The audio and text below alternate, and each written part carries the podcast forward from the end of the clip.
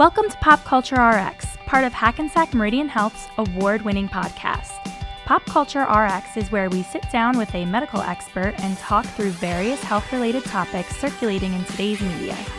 In our discussions, you'll hear from a variety of professionals sharing insight and advice on these newsworthy conditions. This is Pop Culture RX. Earlier this month, actor Ashton Kutcher revealed that he has vasculitis, a disease that left the actor unable to see, hear, or even walk for a period of time. Today, I'm here with Dr. Anna Broder, a rheumatology specialist with Hackensack Meridian Health, and she's here to talk us through what is vasculitis and what our personal risk might be. Thanks for being here, Dr. Broder. Good to be here. Thank you for inviting me. Vasculitis is a condition that causes inflammation of the blood vessels, which is the Latin name. The itis is inflammation. And while there are a lot of conditions that could cause inflammation in the blood vessels, like infections, viruses, even uh, coronary artery disease, the vasculitis that we're talking about is an autoimmune condition, meaning that it's caused by the immune system attacking the blood vessels in the body. And so it's a multi organ disease that can affect any organ in the body because all the organs have blood vessels that supply blood to them. Yeah, obviously. So so that's what vasculitis is. So what could some of the symptoms be?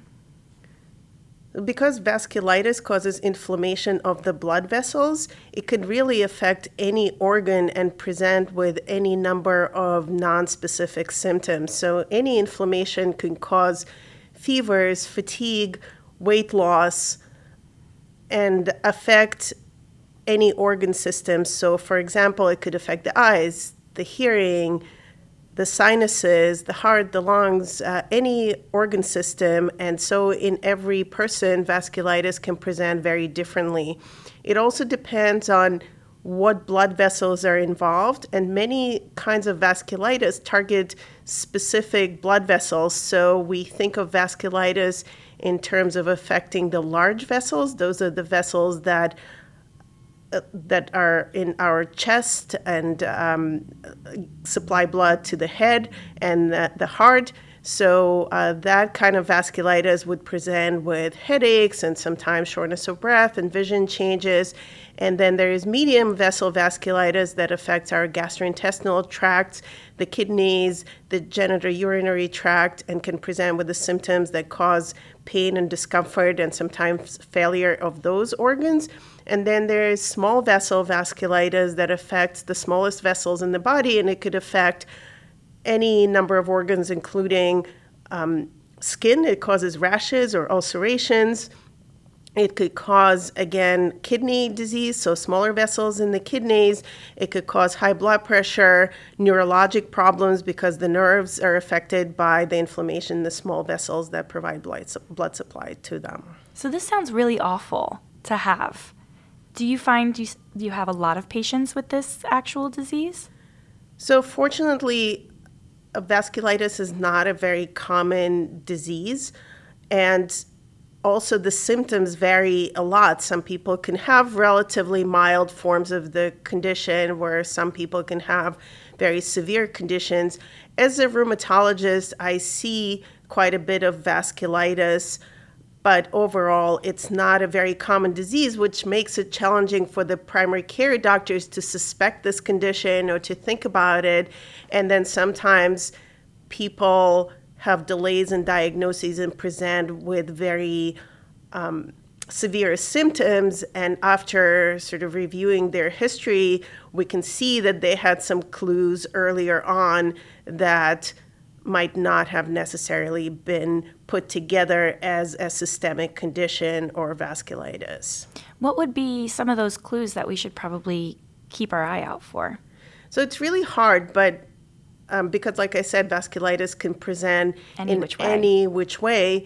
However, we think of vasculitis if it's a multi-system disease. So if you start seeing symptoms showing up in multiple organs, so people have inflammation in the eyes and then they have trouble walking, symptoms that you would not normally sort of associate with one another. And if they're having a lot of systemic symptoms, if the symptoms are progressing, if it's not something that could be explained by a simple infection or uh, if there's no evidence of cancer, that's when we start thinking about vasculitis.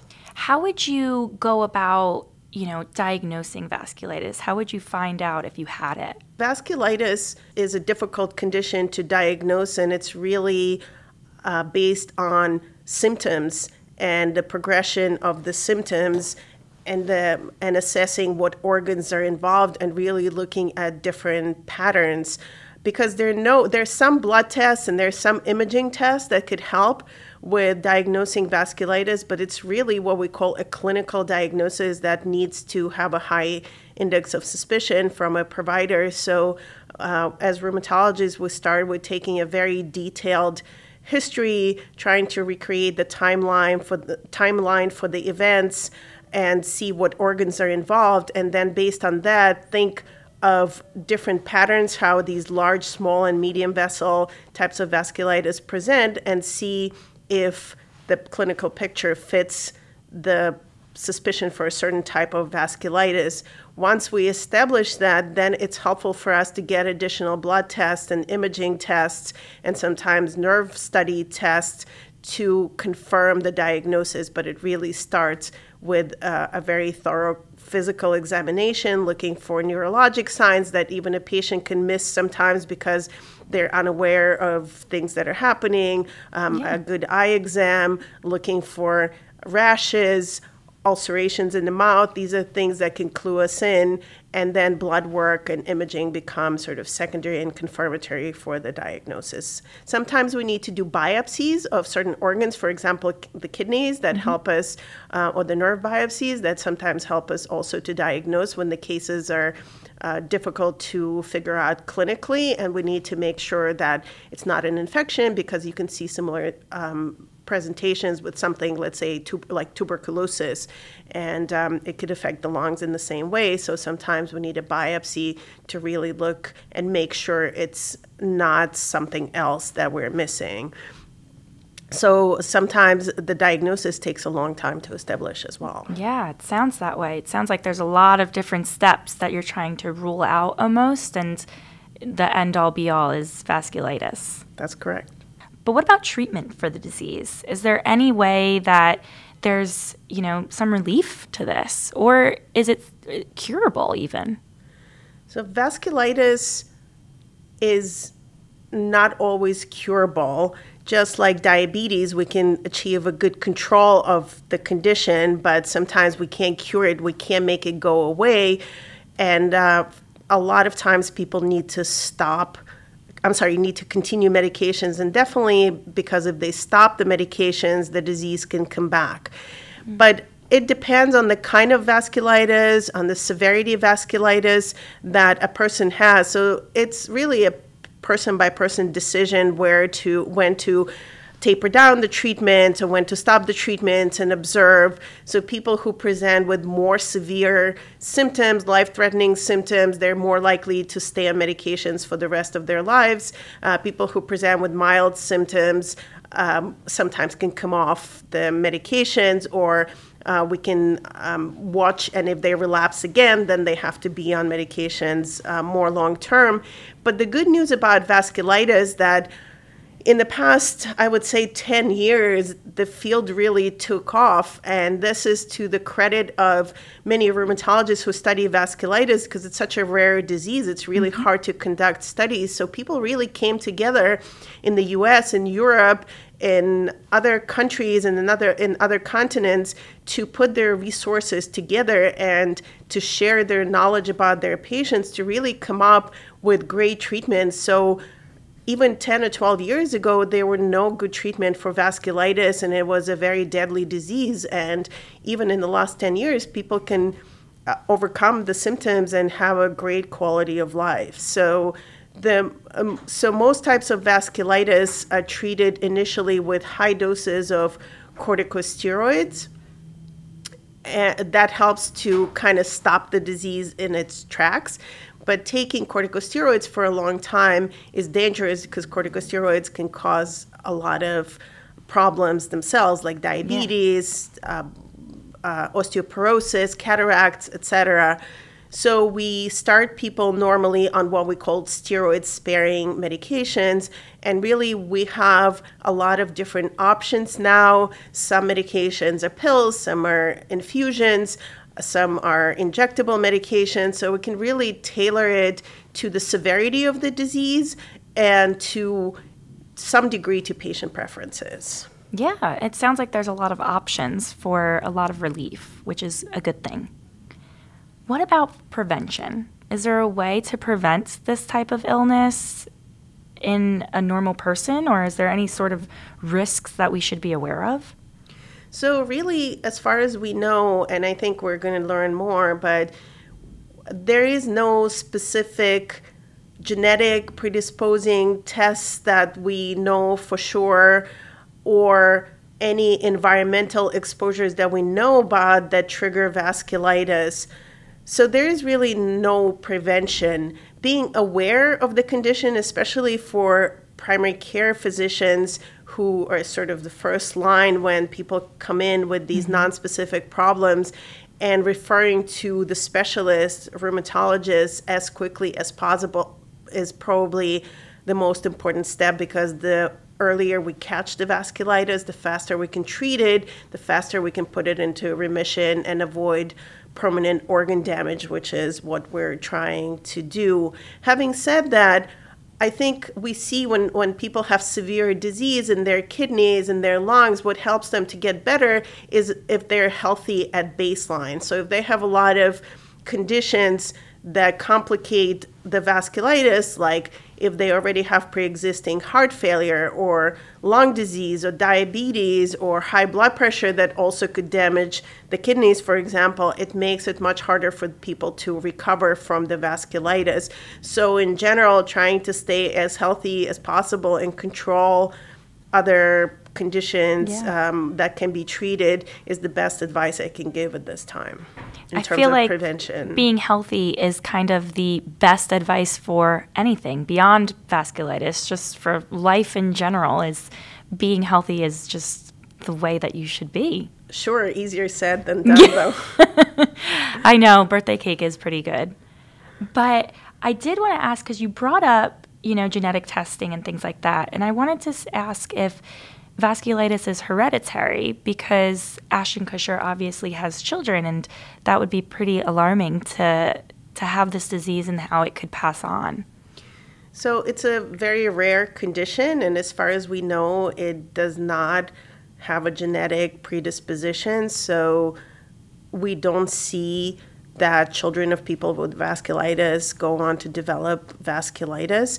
I think more studies are needed. And again, because it's such a rare disease, it's really hard to follow it over a long period of time in big groups of patients to figure out the answer. But as far as we know, it's not. Um, a hereditary condition. Having said that, some people are more predisposed to autoimmune diseases in general. So sometimes we see families where one family member has rheumatoid arthritis and another family member has vasculitis and yet another family member has an, uh, uh, an autoimmune thyroid disease. So sometimes we see this in families. But again, since there is no prevention, there are no tests that we can do to kind of help us yeah. um, determine if somebody is at risk for developing vasculitis is sort of just being vi- vigilant about the symptoms is is a good yeah and being kind of self-aware it. of your body you know knowing when okay something is wrong i should see a doctor and also i think that you bring up a good point being self-aware and, and aware of your body is a very important uh, uh, way to uh, try to diagnose these conditions. And sometimes it could be nothing serious and you can be just reassured by a, by a provider but also if you feel like your symptoms are getting worse and they're not getting addressed don't kind of take the answer that nothing is wrong and um, just just live you have to live with it keep looking and maybe um, ask a different provider uh, that um, or or have a good relationship with your existing provider when you can come to them and say, look, I feel things are getting worse and maybe we should revisit um, some of the symptoms. Yeah, really be a, a self advocate. I feel like a lot of times doing this podcast and talking with different doctors like yourself, one of the biggest takeaways is always being an advocate for yourself because you obviously know when you don't feel well. That's very true. However, I think communicating with your provider mm-hmm. is also a key because we sometimes we just develop symptoms that do go away on their own and sometimes we don't need to start with massive blood work and imaging tests because sometimes that also does more harm than does good, then we find things that then we kind of need to do more tests and, and it just snowballs. So sometimes it's okay to wait and see if symptoms get better or not jump to doing multiple tests at at the moment symptoms start, but at the same time, if you feel like symptoms are not improving, they're getting worse, new symptoms are showing up, you should be able to to feel comfortable to talk to your primary care provider um, or any medical practitioner to say, look, I think things are not improving and let's look into it a little bit more. What else would you like to share with our listeners about vasculitis, if anything? I just want people to know that there are treatments, uh, that early diagnosis and um, looking for an opinion from um, a rheumatologist or a professional who's experienced in uh, treating vasculitis um, is very important. So, finding it's also a multidisciplinary type of um, treatment plan that we need to come up with because oftentimes it's not just treated by a rheumatologist, depending on the, what body organs are involved. Uh, we work together with uh, the lung doctors, the kidney doctors, the heart doctors, dermatologists, neurologists to kind of come up with the best treatment plan and that treatment doesn't only consist of medications. So once people start taking medications, uh, these medications lower their immune system. So we need to make sure people are vaccinated, that they get their cancer screening, appropriate age appropriate cancer screening in a timely manner, that uh, they get physical therapy, respiratory therapy, trying to uh, mitigate the symptoms and help them recover better. And all of these things are very important, not just taking the medication. Another thing I want to say is that often we see in rheumatologic diseases, because these are chronic diseases and people can get them in their 20s, 30s, sometimes children can get them, and we're talking about 50, 60 years of taking medications on a regular basis, that's really hard. So having good support system, having people in your life who are really involved and can help you get through when you don't feel like taking the medications or if you're not feeling well and need some help with your daily routine, it's very important to have good support. And we see over and over again that people who have good support do much better than people who are trying to do it alone. So, looking for ways to help out and understand it's a chronic condition. People are there in the long for a long run and um, and need to think about it because sometimes people feel like they're they're better, so they don't need to take the medications. But sometimes the reason they are feeling better is because the medications are working. So then people who stop the medications can relapse, and so medications can be stopped and this could be discussed and, and there's some risks um, there's some risk involved but it needs to be a discussion between the person with the disease and um, their physician to do it safely. That makes a lot of sense. And for them to have a support group it just support is such a big deal and such an important aspect in, in everyone's kind of healthcare. So that's definitely important. Agreed. And and in this day and age there are lots of local support groups, uh, more global support groups on social media, oh, yeah. um, on Google. Um, you have to be careful and kind of um, make sure that the support groups kind of suit your needs. And some people like to talk about their disease and know about the worst case scenarios, and some people want to avoid it because then they start seeing all these symptoms uh, manifesting in, in their condition as well. So you really need to maybe try sometimes several support groups to find the one that fits what you're looking for. Awesome. Well, it was great to have you here today, Dr. Broder. Thank you very much for having me. You're Welcome. If you have a topic you'd like for us to cover, submit your ideas on hmh4u.org backslash podcast. Your suggestion could be included in the You Asked For It special episodes. The material provided through this HealthU podcast is intended to be used as general information only and should not replace the advice of your physician. Always consult your physician for individual care.